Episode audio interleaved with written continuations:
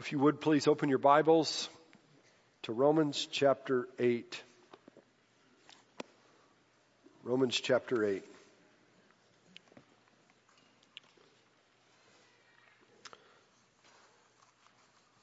As I worked in this text this week,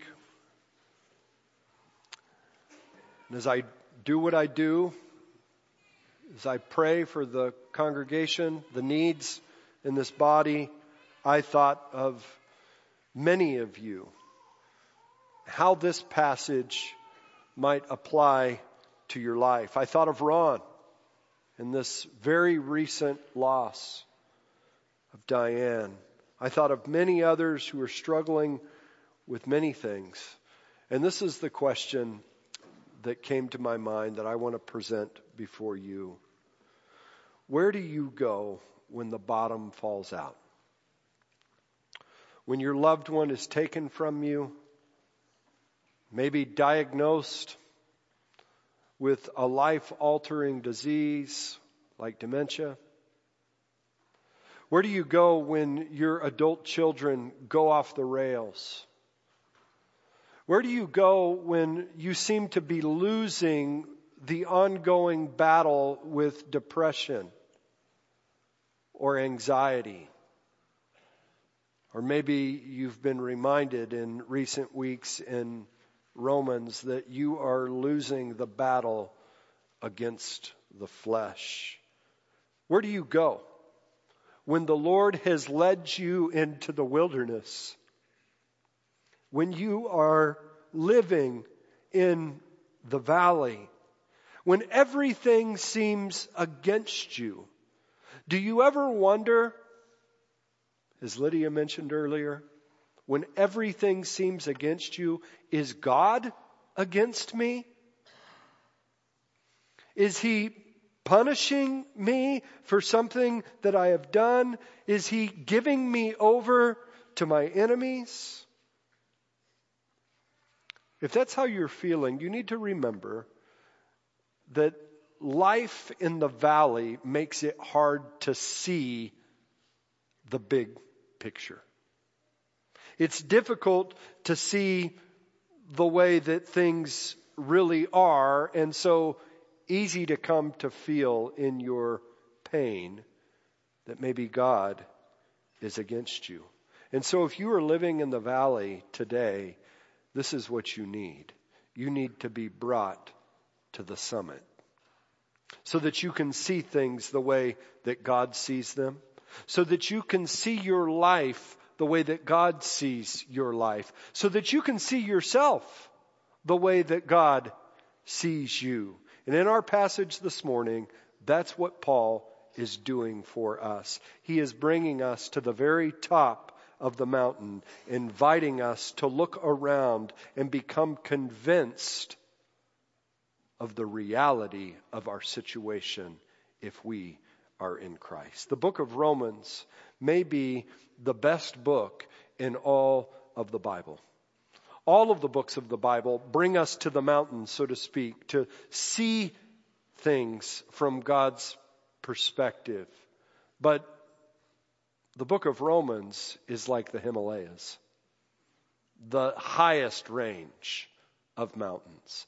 And Romans eight is like Mount Everest, the tallest mountain in the range. And today we come to the conclusion of Romans eight, which is the summit of the tallest mountain in one of the most remarkable books in all of the Bible. And here Paul gives us the most glorious view of God's posture, his perspective on you if you are in Christ Jesus.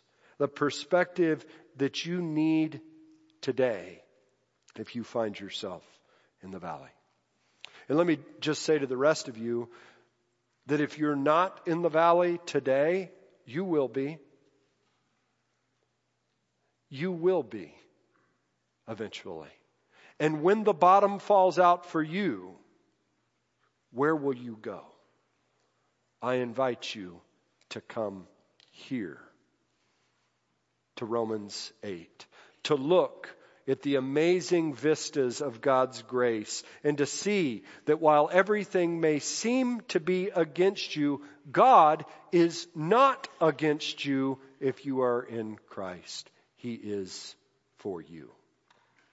This passage is organized around a number of rhetorical questions. Rhetorical questions are not really questions. They are statements. It's a way to emphasize an emphatic truth or a point. And so as we walk through these questions, they come like hammer blows that are meant to ground us in the grace of Jesus Christ and to remind us that if we are in Christ, we have a security that is unshakable. So as you hear these truths, I pray that that will happen for you if you're in the valley. But I also pray that you will be built up with a stronger foundation for the time that you will walk in that valley. Let us go to the very top of the mountain. Would you please stand for the reading of God's word?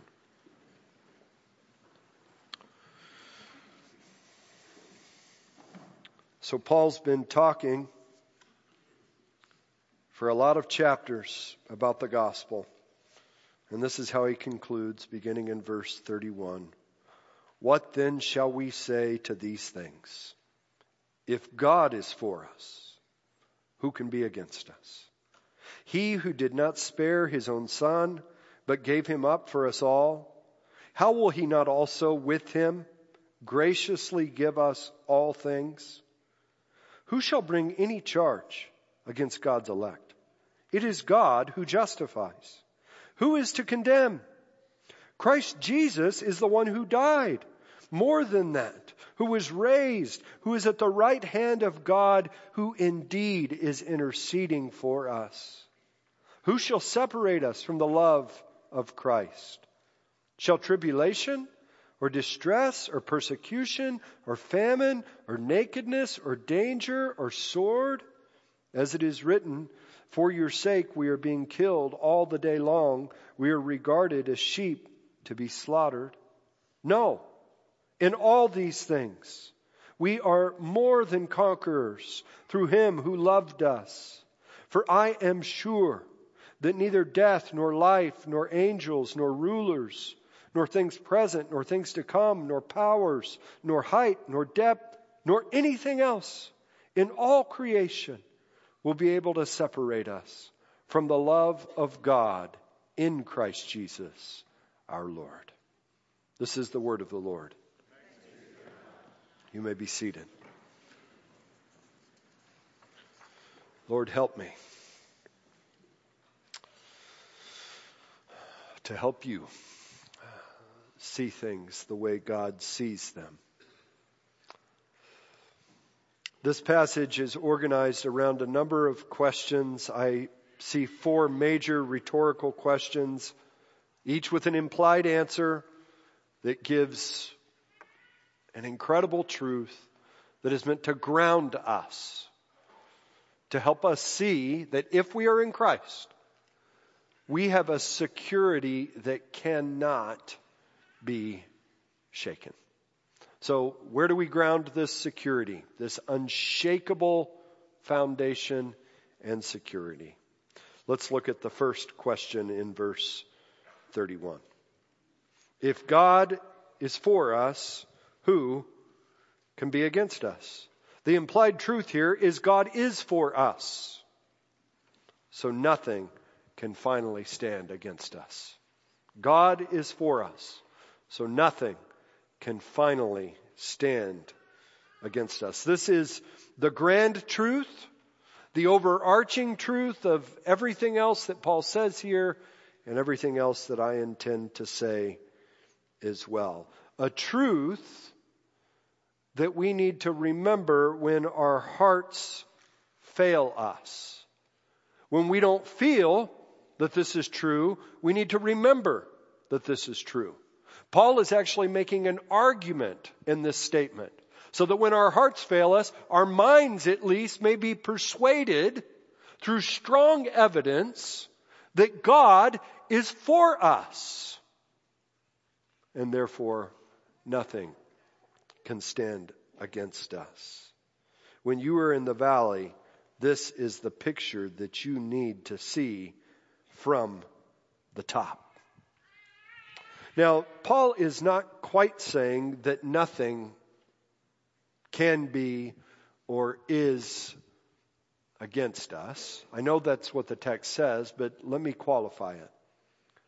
He is saying that nothing can finally be against us. Nothing can successfully prevail against us. I mean, think of Paul's life. Surely he understands what many of us understand, that there are many things against him, many people against him. He had people that opposed his ministry quite drastically, people that drove him and drug him out of town and beat him, stoned him within an inch of his life, people that dragged him before courts, people that sentenced him to prison and eventually to death. Paul knew many people who were against him. Also, the devil was against him.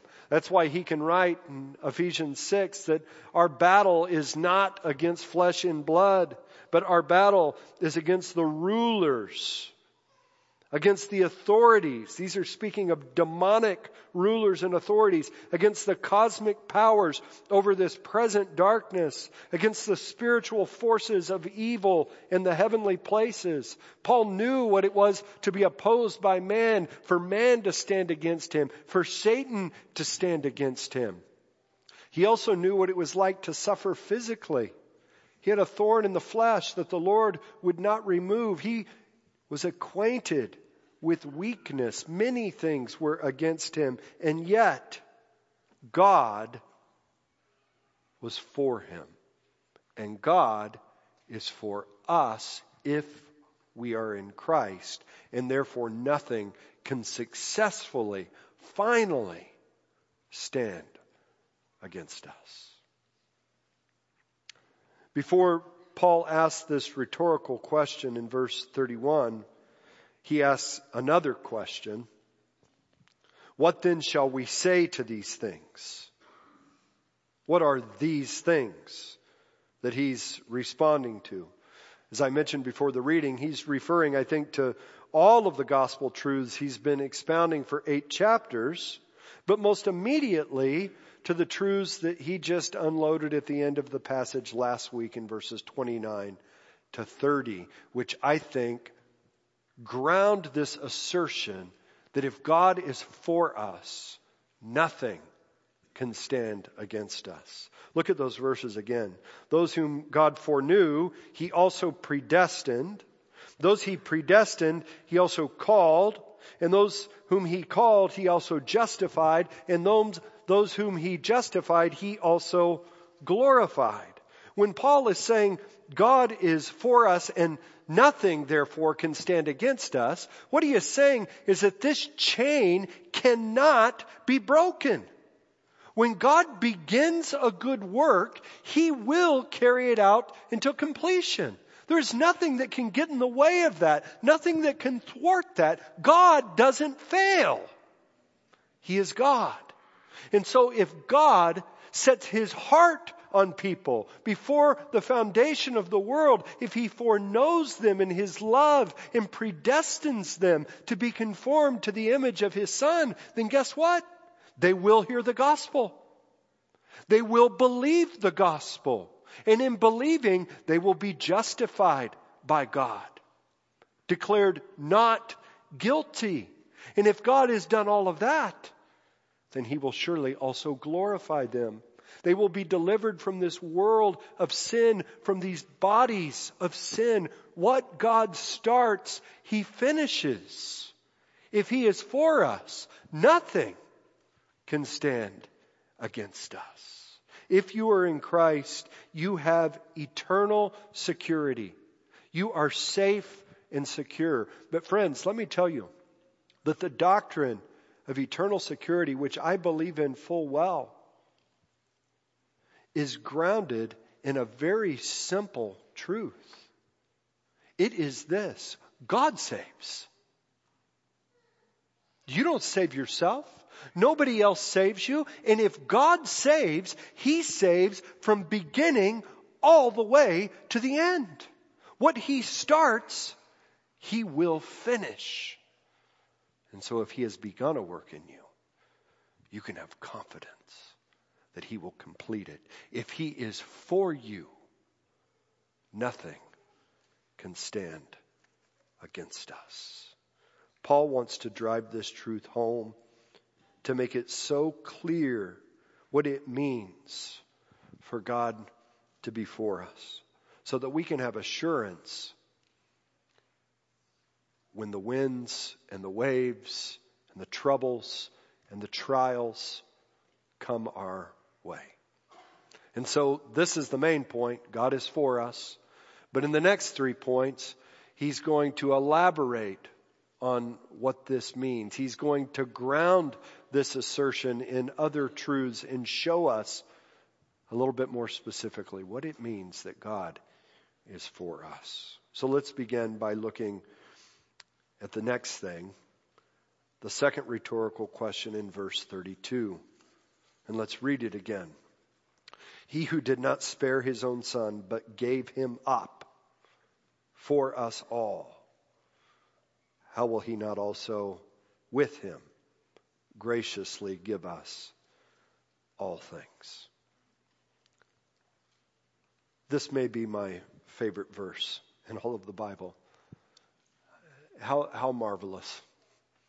The, the argument is really simple. It's an argument from greater to lesser.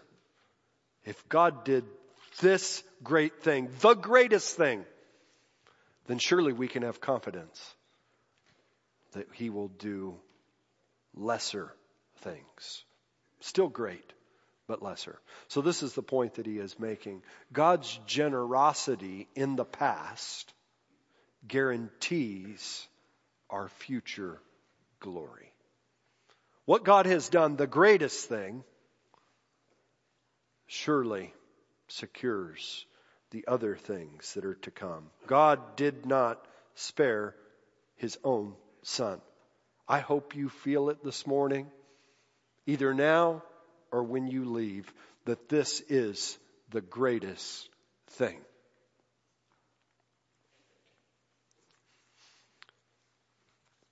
My wife sings this, as I've told you before, to our kids every night.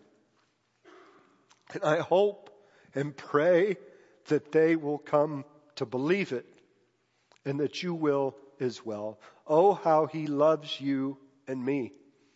He gave his life. What more could he give? What more could he give? Oh, how he loves you. Oh, how he loves me. Oh, how he loves you and me. God loved the world in such a way that he gave his one and only son. God demonstrated his love for us in this, that while we were sinners, Christ died for our sins. Nothing more generous. The Father sent the Son to take on flesh. He had to become a man. He who was fully God, Christ the Son, Jesus the Son, had to become fully human to pay the price for our sin. God sent his Son to die in our place, and he did. What more could he give? If he's willing and able to give that greatest thing, then surely he is willing and able to continue his work of salvation all the way to the end. It's not simply his ability that's emphasized. It's more his willingness, his generosity, his grace. God graciously gives us all things. The most gracious thing is the gift of his Son. It will surely be a gracious and generous thing when we receive our eternal inheritance on that last day. But Paul says, I want you to notice this. How will he not also together with him graciously give us all things? You see, there's a sense in which everything in your life, if you are in Christ, everything is a gracious gift from God. Everything from the time that you were born again till the time that you will be brought home, all of that is God's gracious generosity towards you. And hear me on this, even the hard stuff that you're going through right now. I believe that all things for those who are in Christ means all things. So even the hard things are in some way a gracious gift to you from God. And why can we say that? Because of what Paul said in verse twenty-eight, that God works all things together for good, for those who love God and are called according to his purpose. It doesn't say that he works all things together for good for all people. It says that he works all things together for good for those who love God and are called according to his purpose. So if you are in the valley today, you need to remember, you need to look out and see God's gracious generosity to you in the past. He gave his only son. And how will he not also give us all things? Our future reward, yes. Many blessings in this life now, and even difficulties that we are called to endure. We need this perspective from the mountaintop when we're living in the valley. Paul's next point. God justifies sinners, so there's no condemnation for us. This comes out in verses thirty-three to thirty-four.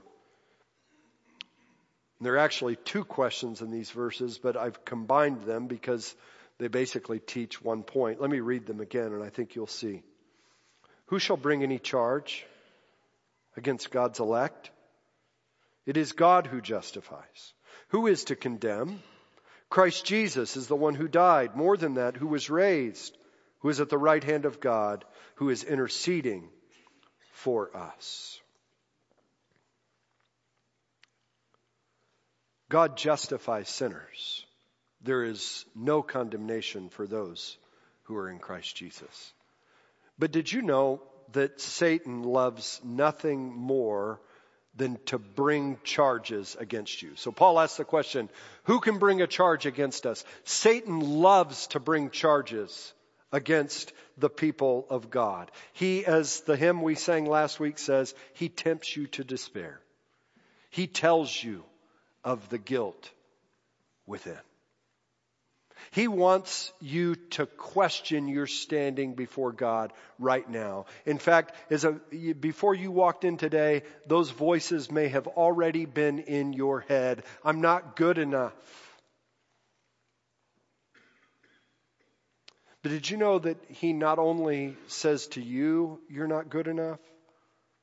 Did you know that he also, we are told in Revelation twelve, stands before God day and night accusing the brothers. He's not only speaking to you that you're not good enough, he's standing before God and saying, they are not worthy of your favor. And did you know that he has a lot of true things to say to God about us? We've given him plenty of ammunition in his charges and case against us. We have sinned blatantly.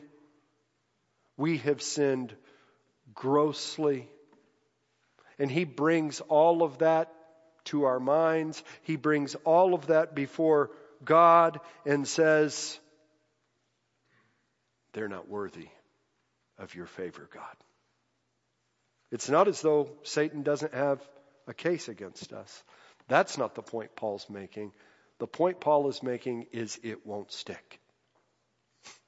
it will not ultimately stand. If you are in Christ, Christ died for your sins. What is more, he is raised and is now seated at the right hand of the throne of God. His resurrection from the dead, his session at the right hand of God shows that his work on the cross is complete. It is sufficient. He has made an end of all of your sins. And if you have trusted in Christ, there is now, therefore, no condemnation for you who are in Christ Jesus. You are justified. God declares you not guilty. He declares you righteous. And so as Satan speaks to God and says, they're not good enough. Look at what they have done.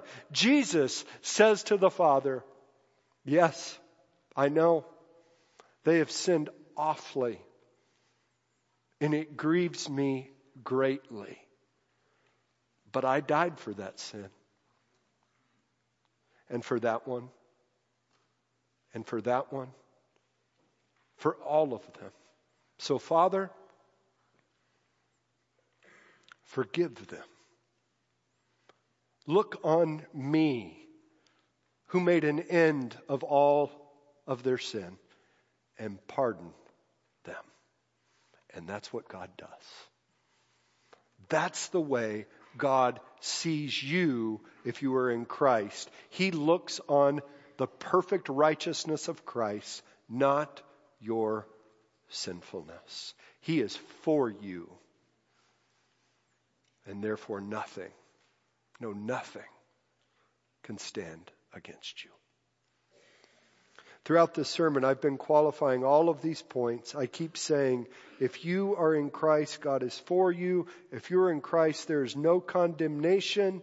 So before we turn to this final point, let me just stop and ask, are you in Christ?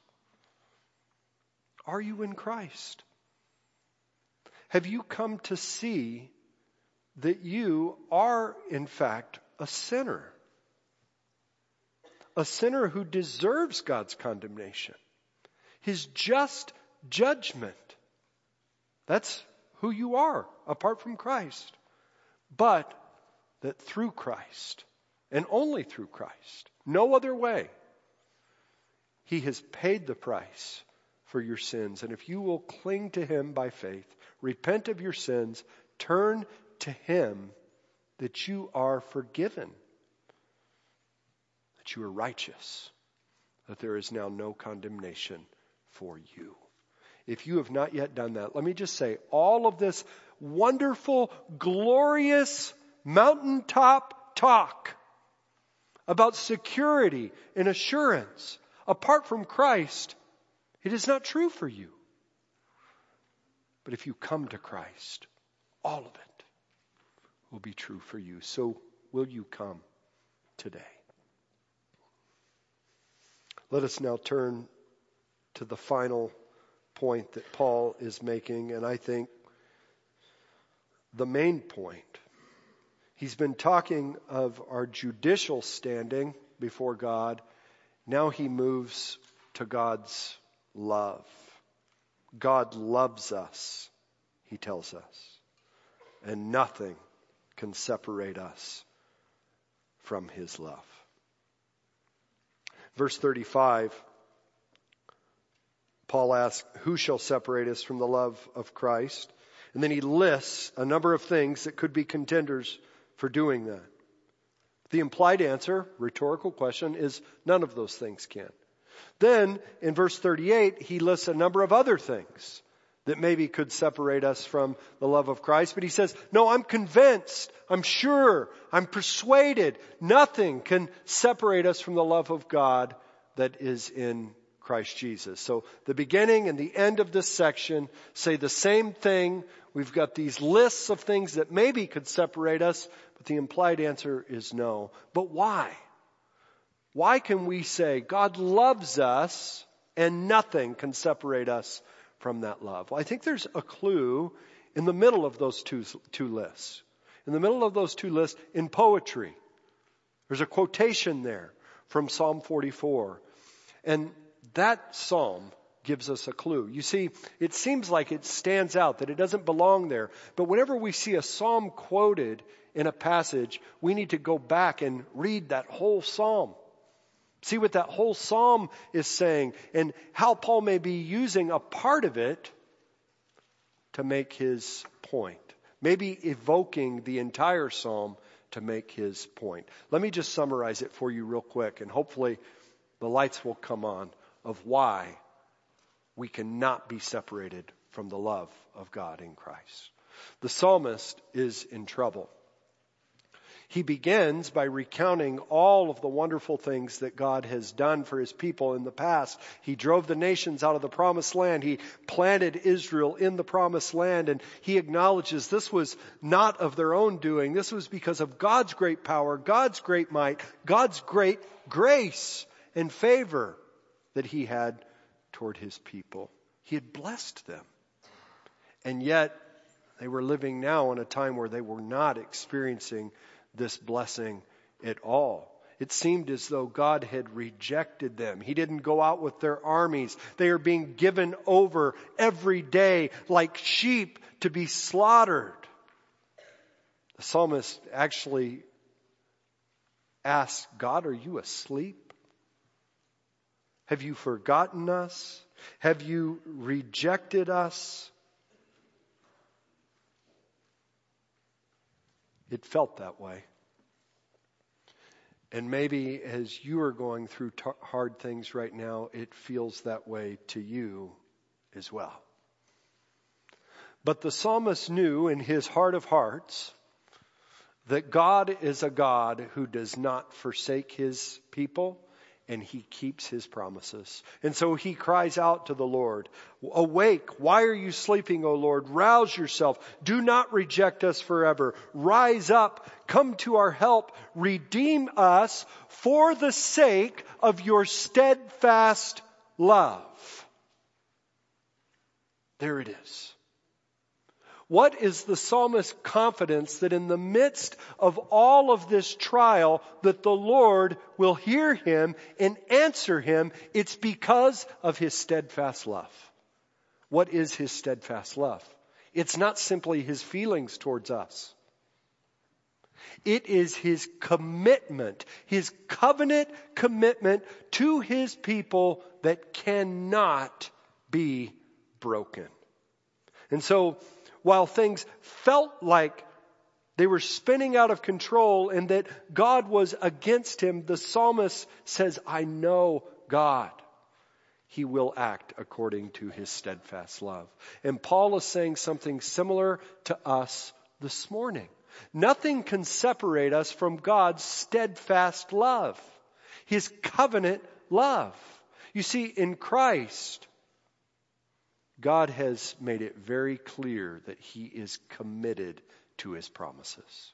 In Christ, we have been chosen before the foundation of the world.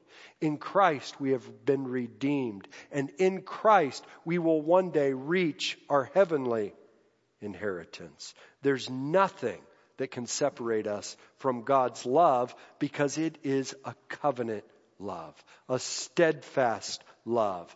Nothing can undo God's promises. Nothing can derail God's work of salvation.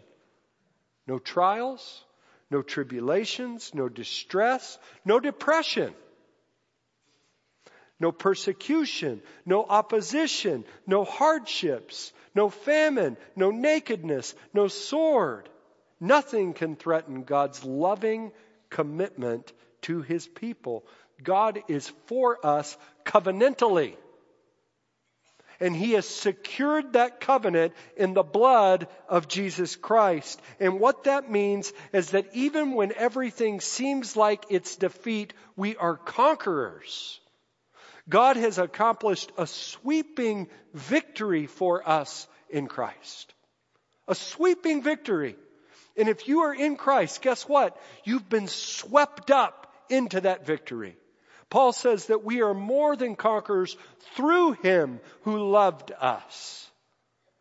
Christ suffered unto death, but was raised to glory. Through him, those of us who suffer now will one day also be raised to glory. The sweeping victory that God has accomplished in Jesus Christ, which has secured his covenant love toward us. We are caught up into that. We are more than conquerors in all of it. God is on your side. You can't, you won't lose the battle. So when you face trials and troubles,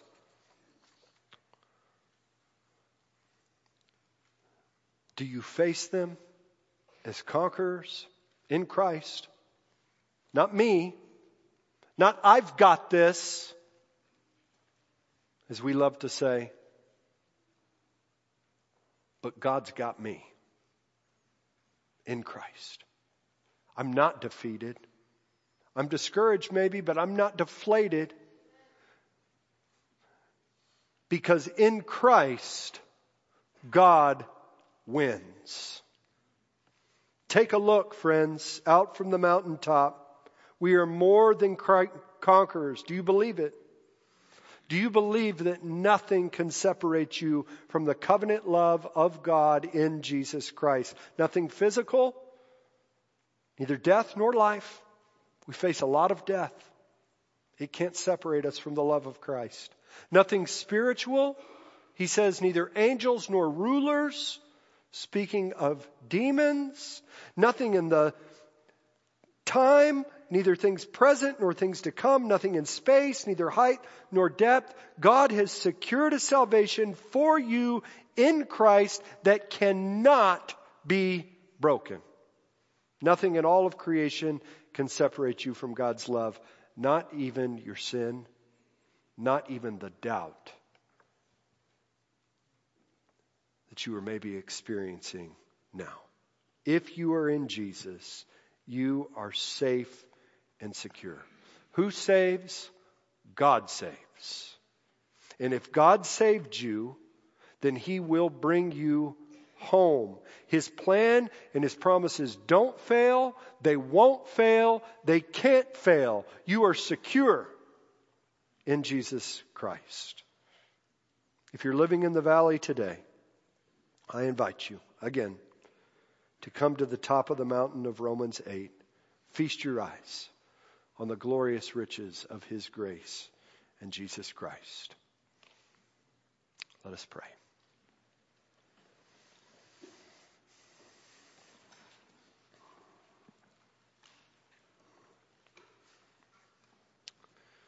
Father, I know what is true of me, and I suspect it is true of everybody else here today as well. I spend most of my life not seeing things rightly. Discouraged. As I look at my sin, as I look, look at the difficulties that are going on around me, and I know that there are many here today that feel that. But God, there's a bigger story, a bigger reality than that which is in front of us right now. And I pray that you would help us to see that. I pray that you would help us to see that from eternity past all the way to eternity future, that you have accomplished salvation for your people. It's not in question. That we would rest secure in that. For those who have not yet clung to Christ by faith, I pray today, now, that your Spirit would convict them of sin, show them their need for a Savior, and convince them of your grace and your mercy in Christ. We ask this all in the name of Christ. Amen.